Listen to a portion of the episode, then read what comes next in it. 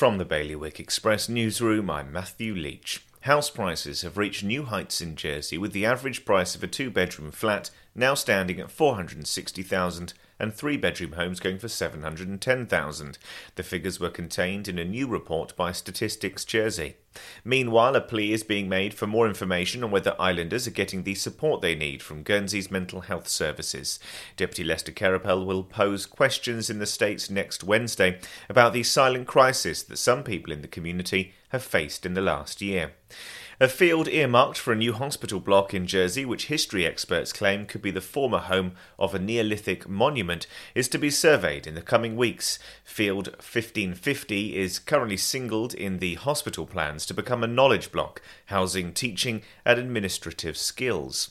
And people with severe visual impairments have reflected on some of the technology that has improved their personal and working lives at Guernsey's first ever digital accessibility drop in. For more on all of of today's stories, you can visit bailiwickexpress.com. Your weather today is going to be a sunny day with the occasional blustery shower. Wind will be a southwest strong force 6 to 7, occasionally gale force 8, and there'll be a top temperature of 13 degrees. And that's Bailiwick Radio News, sponsored by smarterliving.je.